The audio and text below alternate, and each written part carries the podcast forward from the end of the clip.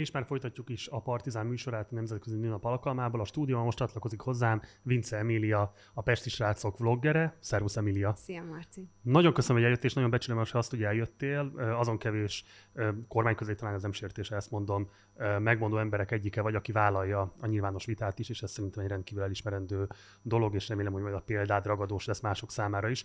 A Pesti Srácok vloggere és a Fidelitas aktivistája, mit lehet mondani erről? Lehet-e mondani erről bármit?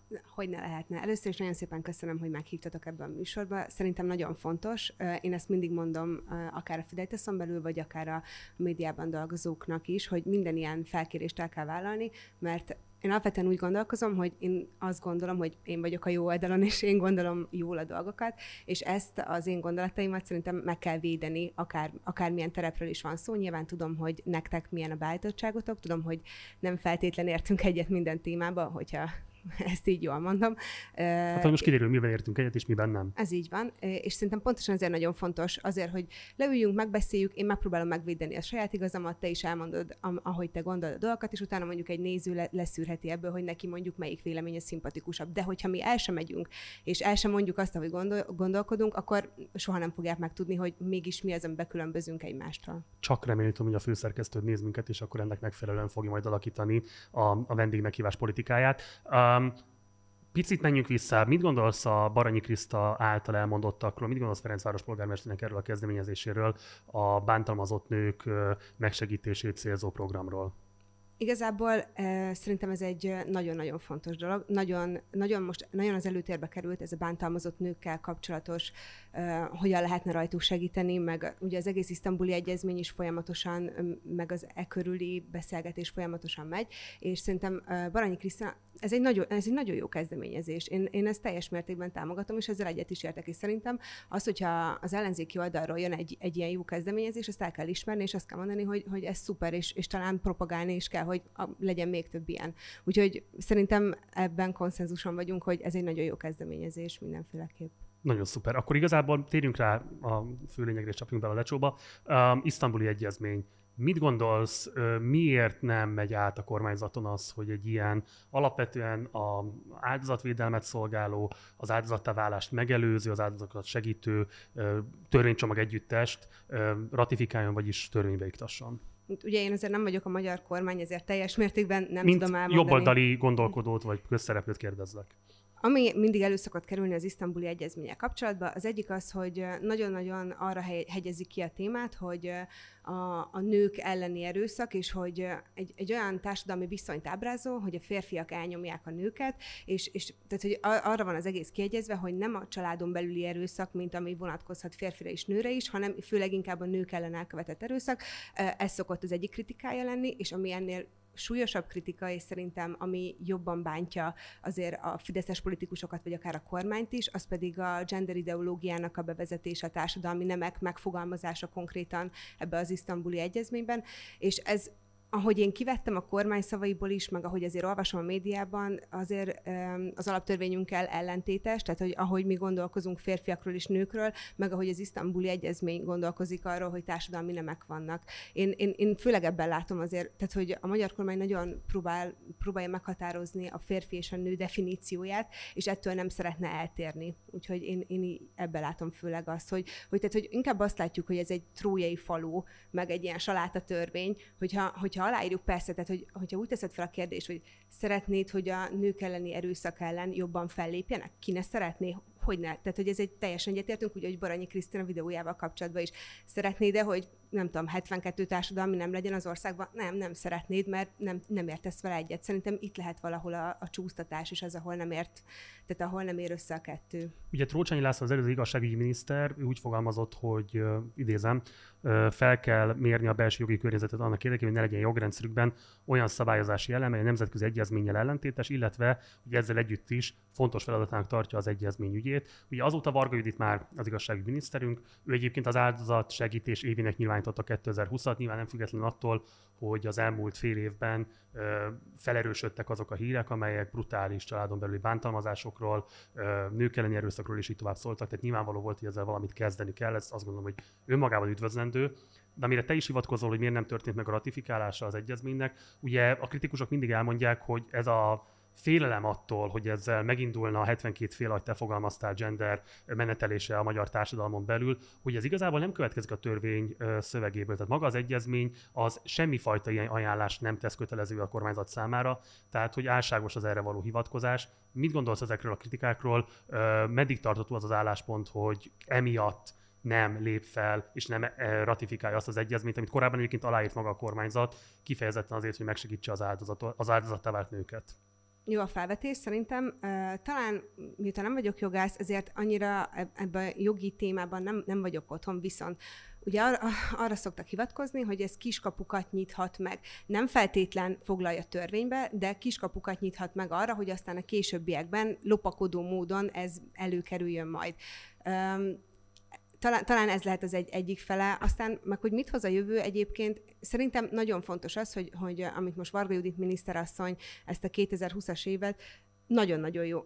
Az, hogy a kormány azt mondja, hogy országon belül kell megoldani ezt a problémát, ugye ez is egy, ez is egy narratívája a, kormánynak, hogy azt mondja, hogy a tagországot a saját maga oldja meg, ne pedig egy nemzetközi egyezmény által. Nem tudom, tehát hogy, tehát, hogy ez sokkal inkább ez az őrizzük meg a szuverenitást, és ne hagyjuk, hogy ránk erőltessék a, a, a külföld által, vagy hát az ilyen nemzetközi egyezmények által létrehozott De ezt aláírta a kormány, tehát hogy ő először azt a szándékát jelezte, hogy ő egyetértnek a szellemiségével, és sokáig igazából sunyogtak, de nem tagadták azt, hogy ezt valamilyen módon ratifikálni fogják. Sőt, tehát mondom, el is köteleződtek mellette. Azt hiszem, hogy az Európai Unió egyszerre írta alá, nem, hogy mindenki aláírta, csak még sokan nem, hát nem sokan, de még egy pár ország még nem ratifikálta. Azt hiszem, hogy talán Csehország sem, Nagy-Britannia sem, tehát hogy azért még, még, még vannak olyan országok, akik még nem, nem ratifikálták ezt az egyezményt. Tehát azért nem, nem, csak, nem csak mi vagyunk egyedül ebben.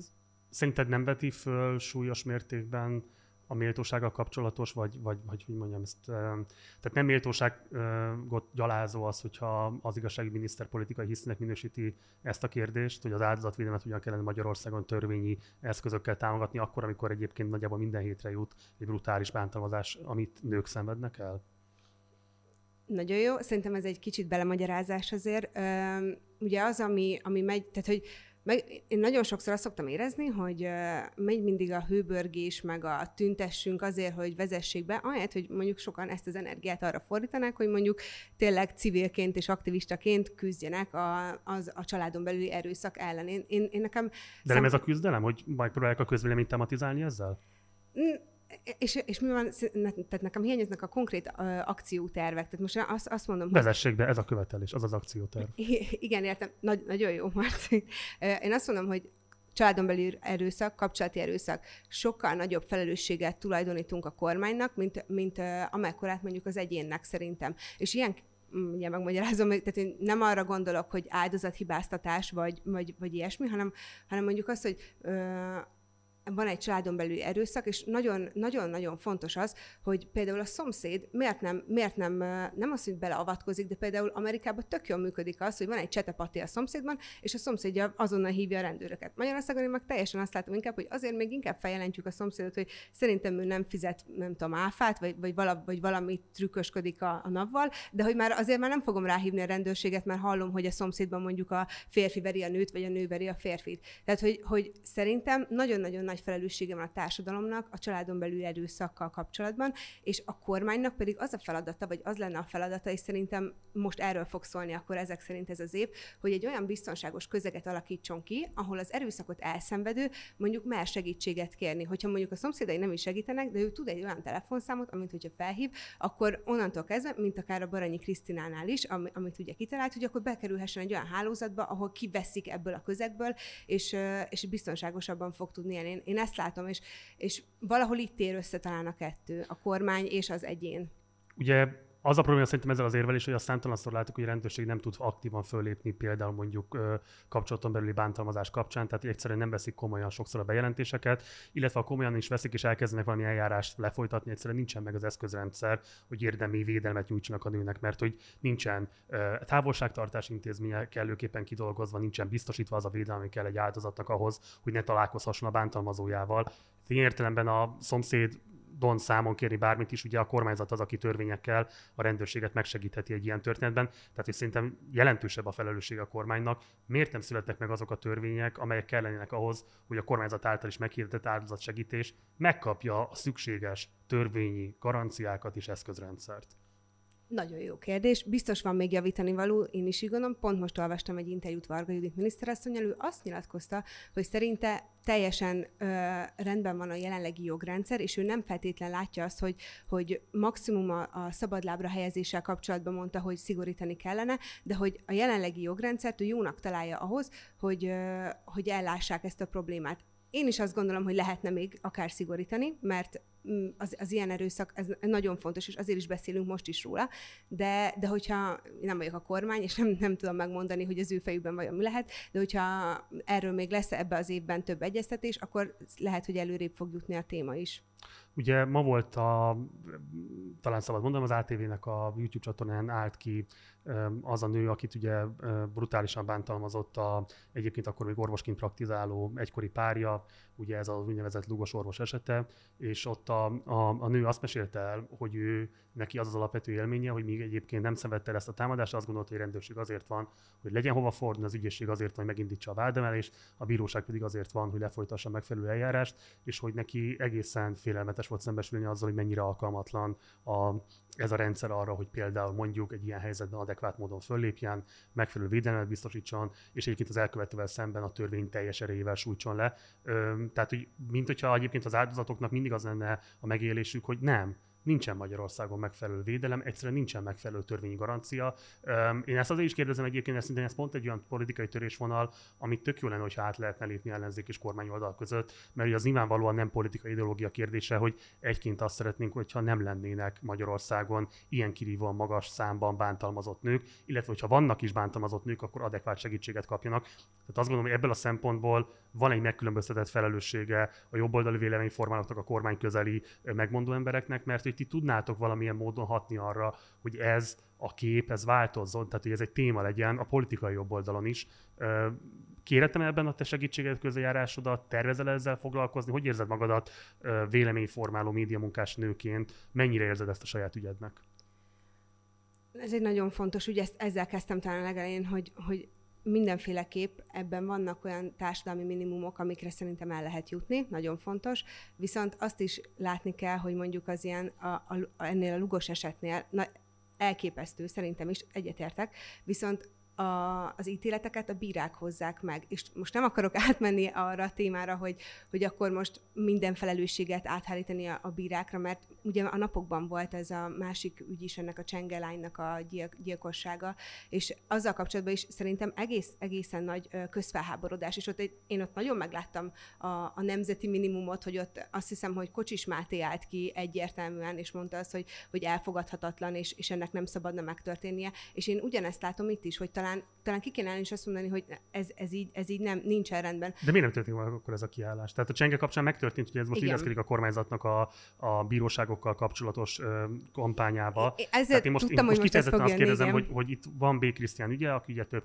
körben, vagy több szálon köthető kormányzati oldalhoz, de hogy a, mi a legfontosabb kérdés az az, hogy ami fölmerült az egész eljárásrendben, hogy a bírók azt a döntést hozták, amit hoztak, az alkotmánybíróság azt a döntést hozta, amit hozta, de hogy a megtámadott nő, aki tényleg egy egészen elképesztően barbár támadás kellett, hogy átéljen, hogy ő neki nem volt hova fordulni. Tehát, hogy konkrétan neki végül csak a nyilvánosság tudott bármifajta védelmet nyújtani. Ugye jelenleg is ezt nem szokták mondani, de te, neki jelenleg is szüksége, lenne, le, szüksége lenne különböző helyreállító műtétekre ahhoz, hogy, hogy egyáltalán egészségügyileg rendeződjön a helyzete, ami egyébként soha nem fog, mert jóvá tetlen károkat szenvedett el. Tehát azért kérdezem, hogy itt szerintem olyan helyzetek is, ez most tényleg csak a jég egy csúcsa, mert hogy nagyon magas a látencia a bántalmazott nők esetében. Hogy, hogy miért nem lehet olvasni több olyan publicisztikát, ami mondjuk kiállt volna mellett a nő mellett a politikai jobboldalon Magyarországon. Miért van az, hogy valányszor viszont felszólalnak akár civil szervezetek, akár politikai pártok, akkor mindig ez a gender kártya van kiütve, és ez ennyivel van intézve az egész áldozatvédelem. Most az isztambuli egyezményre célzol a gender kártyával arra is, de bármi másra. Tehát, hogyha most mondjuk fölmegyünk a Pesti srácok honlapjára, akkor én nem olvastam olyan cikket, ami kiállt volna a nők elleni bántalmazás megszüntetésért, és azt mondtam volna, hogy ez egy tűrhetetlen állapot.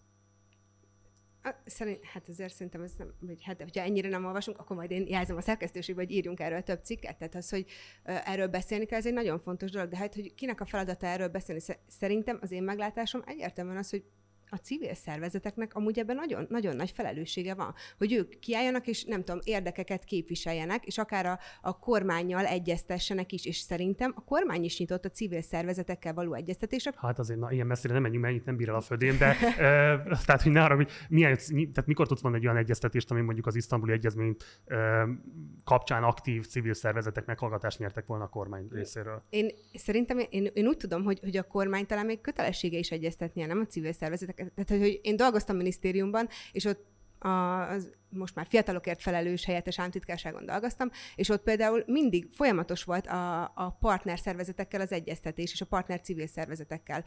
Én úgy tudom, és ugyanebben a Varga Juditos interjúban olvastam, hogy ő is felállított most egy ilyen bizottságot, vagy nem tudom, ahol, ahol leül és, és beszélget civil szervezetek részvevőivel, és a pontosan családon belüli erőszakkal kapcsolatban egyeztetnek, és nem tudom, meghallgatják egymás véleményét. Én, én így tudom. Aztán, hogyha nem így van, akkor, akkor lehetséges. De, de abban igazad van, hogy talán a média sokkal kevésbé van erre a témára ráva, mert nem tudom, lehet, hogy nem annyira kattintásvadász. Azért, azért azt se felejtsük el, hogy, hogy a legtöbb cikk, ugye, akár csak most nézzük meg a mostani valóságot, azzal foglalkozik, amire a legtöbb ember kattint, és amit a legtöbb ember meg szeretne, vagy el szeretne olvasni. Ugye, és az Indexen például csak koronavírussal kapcsolatos cikkek vannak, mert az embereket az érdekli, és, és lehetséges, hogy, hogy mondjuk keletkeztek ilyen cikkek, nem értek el elég kattintásszámot, és utána már nem keletkeztek ilyen cikkek. Ami viszont hiba, és szerintem ez nagy probléma biztos van ebben felelősség a, a média munkásoknak. Én azért azt is gondolom egyébként, hogyha Varga Judit olyan megbeszéléseket folytatott volna, amiben érdeménybevonás van ezeknek a civil szervezeteknek, és mondjuk ilyen, ezzel kapcsolatos reklámokkal árasztották volna az én Facebook falamat is, ahelyett, ami egyébként az ő lobogóhajáról tudósít a e, különböző bántalmazások kapcsán, akkor azért valószínűleg ez eljutott volna emberekhez. Tehát nem hiszem, hogy egy ilyen esemény megtörténne, akkor annak ne lenne hírértéke. Pont azért, hogy alapvetően nem történnek meg sajnos ilyen események. Tehát ugye az isztambuli egyezmény ratifikálásért küzdő nőjogi szervezetek vagy más jogvédő szervezetek nem nagyon kapnak meghallgatást, vagy nem nyernek meghallgatást a kormányzat részéről. De most rendben van, váltsunk témát, ami engem nagyon érdekelne, hogy szerinted mi az, amit az ellenzéknek méltányolnia kellene a Fidesz nőkkel kapcsolatos politikájában, szerinted mi az, ami 2010 után a kormányzat részéről olyan cselekedet volt, ami érdemben javította a nők helyzetét? Nem fogok szerintem túl nagy meglepetést okozni, hogy a család és a család körüli nem mindenféle intézkedésre hozom első példaként. Egyértelmű szerintem a Fidesz politikája ebben, és nekem például ez volt az egyik legszimpatikusabb, amikor elkezdtem a politikával foglalkozni, hogy, hogy ahogyan a család hozzá, ahogyan a családot támogatja, és szerintem ahogy ezáltal a nőket is támogatja. Bár én a családot egyértelműen férfi és nő kapcsolataként definiálom, tehát hogy azáltal, hogy a nőt támogatja, így támogatja azért a férfit is. De szerintem ez, ez, ez egy nagyon-nagyon fontos dolog. Most nem belemenve a politikai vitába, hogy mi a család, mert most ezt tegyük félre egy pillanatra, hanem nagyon sok mindenről lehetne vitáznunk most egyébként nyilvánvalóan, tehát majd gyere vissza máskor is. Ha csak annál maradunk, amit a kormányzat saját magáról propagál, hogy ő a nő és férfi közötti életközösséget ismeri el családnak, és az abban született gyermeket próbálja védeni. Ezzel hogy illeszthető össze? Egyrésztről a rabszolgatörvényként elhíresült munkatörvénykönyve módosítás, ami olyan túlóra számot szab meg, ami nőket is érint adott esetben, ami nyilvánvalóan lehetetlen teszi akár csak egy gyerek felnevelését is, de még több gyerekről már ne is beszéljünk, hiszen a kormányzatnak egyébként az a vágya, hogy kettő, három, négy, öt gyerek szülessen egy-egy családban. Hogyan lehet egy átlag középosztálybeli családban vállalni kettő gyereket is akár, miközben mondjuk például ilyen munkatörvénykönyve van, ami abszolút nincsen tekintettel arra, hogy mondjuk egy kisgyermek mellett milyen módon kellene tudni a szülőknek adott esetben fizetett szabadságra tudni menni, születési szabadságra menni, és így tovább. Hogyan lehet komolyan venni azt, hogy több gyerek szülessen ebben az országban úgy, hogy a családi pótlék tíz éve változatlan? Hát valami kriminálisan alacsony összegben van megállapítva, miközben annak azért az emelése, az nemzetgazdaságilag, az nem egy kigazdálkodhatatlan dolog, és most tényleg nem akarok elmenni a foci meg Mészáros Lőrinc irányába, tehát megtartsuk meg a méltóságát a beszélgetésnek, de tényleg érdekelne, hogy, hogy egyrésztről én most csak azt kérem számon, hogy a kormányzat mond, ha az a cél, hogy a férfi és a nő életközösségén alapuló családban minél több gyerek szülessen, akkor a másik oldalon miért születnek munkavállaló ellenes törvények, miért nincsen érdemben emelve a családi pótlék, és ez miért nincsen tematizálva a politikai jobboldal nyilvánosságában? Na, akkor indulnék onnan, hogy a családi pótlék. Ugye a Fidesz azt mondja, hogy ő nem családi pótlékot emel, hanem, hanem ezt a családi adókedvezménynek a rendszerét vezette be. Egyébként ez mm, nem tudom, hogy mennyi, mennyire vagy ebben így jártas, vagy nem tudom, hogy mennyire szoktál így ilyenek utána olvasni, de hogy például azt hiszem, ugye, hogy most már négy gyerek után már teljes mentesség van, és mondjuk három gyerek után is már majd, hogy nem a bruttó fizetését viheti haza valaki. Igazából ez váltja ki kvázi a családi pótlékot. Emilia, bocsáss meg, egy, egy minimálbére bejelentett négy gyermekes alsó középosztálybeli családanyának vagy családapának az SZIA mentesség az semmit nem jelent. Értem, értem, amit mondasz, de egyébként azért összegben az is számít. Semmit nem jelent. Hát ugyanúgy van, hogy a nettó fizetéséhez képest majd, hogy nem a bruttó tudja hazavinni valaki, minél több gyermeke van, én ezt azért így Mennyi az esélye Magyarországon? Uh, jó, jó. Még csak nem is két számjegyű. Jó, de attól, f- jó, igen, igaz, igazad van, de hogy... Tehát akkor ismételjük meg, semmit nem ér. Tehát de... ez, ez, ez ezer forintokban mérhető összeg. Szerintem, na, és ismét akkor onnan indulok, hogy szerintem az vagy legalábbis nekem olyan ismerősöm van, aki azt mondta, hogy azért, mert neki három gyermeke van, majd, hogy nem a bruttó fizetését viheti haza a nettóhoz képest. Ez a, család, ez a családi adókedvezménynek a lényege.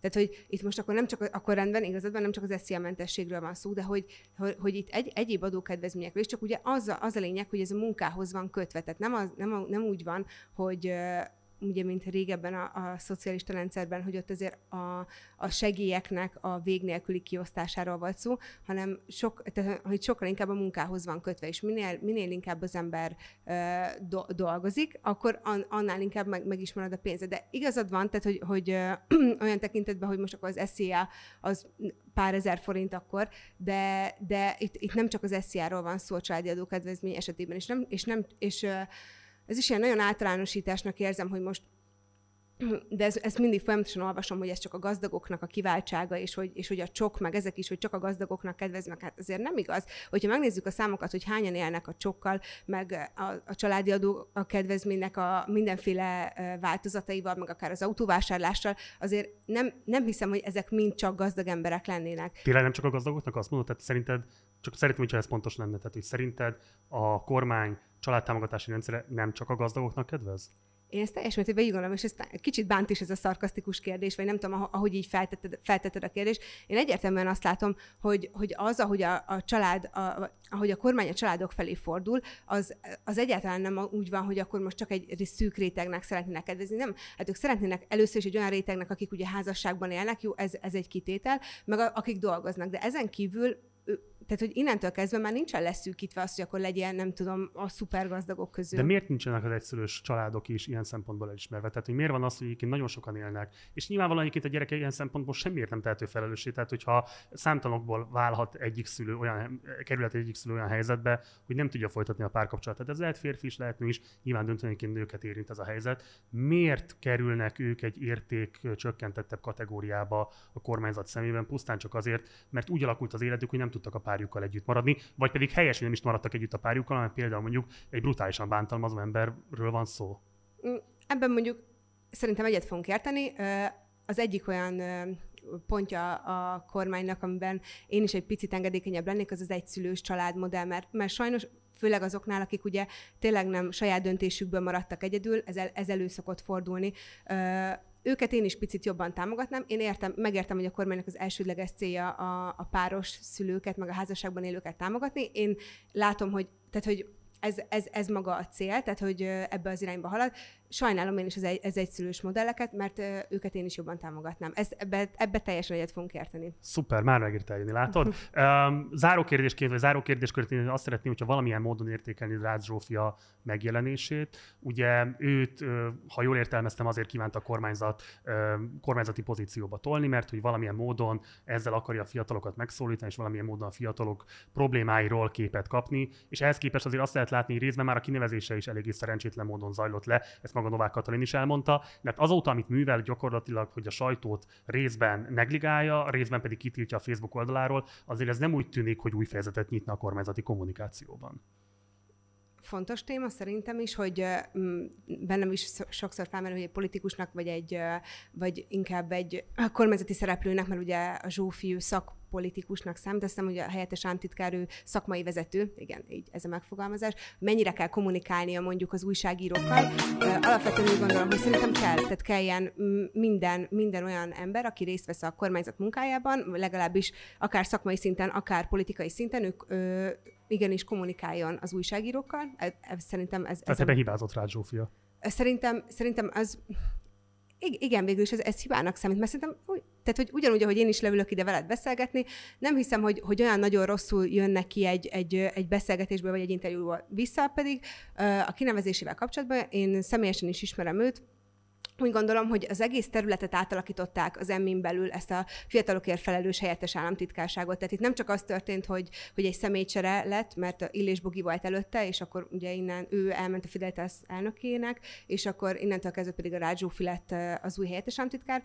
Itt egy teljes átalakulás ment végbe egyébként az emmin belül, már nem tartozik hozzá azért annyi terület, és ők egy új fiatalos helyettes államtitkárságot szerettek volna, vagy hát az is, az is van végül is, azt akarnak létrehozni, amelyik inkább egy ilyen nem tudom, egy ilyen robbanóképes, fiatalokkal kommunikál, nem tudom, egyeztet a fiatalokkal. Ezen igazából a kormány és a fiatalok között egy ilyen átjárót szerettek volna létrehozni, és végül is én abban látom a logikát, hogy, hogy ehhez egy fiatal fog a legjobban érteni, akár aki mondjuk az egyetemen tanult, tehát mondjuk azt tud a legjobban a fiatalokkal kommunikálni, aki még ő maga is fiatal. Szerintem ilyen szempontból nem volt hiba az ő kinevezése, teljes mértékben egyetértünk abban, hogy mondjuk kommunikációban lehetséges, hogy mondjuk előbb kellett volna törvényt módosítani, és utána kinevezni őt. Ez szerintem a Fideszen belül is, meg a kormányon belül is megosztja az embereket. Talán Dajs Tamás is nyilatkozta az Indexnek, hogy talán a, a sorrend az nem, nem volt rendben, meg ahogy már Novák Katalin is utólag korrigálta, de ezen kívül én nagyon remélem, hogy a Zsófi meg fogja állni a helyét, és hogy, és hogy jó lesz erre a pozícióra. És fogod abban segíteni, hogy elsajátítsa a helyes kommunikációs gyakorlatokat, amit kell képviselnie,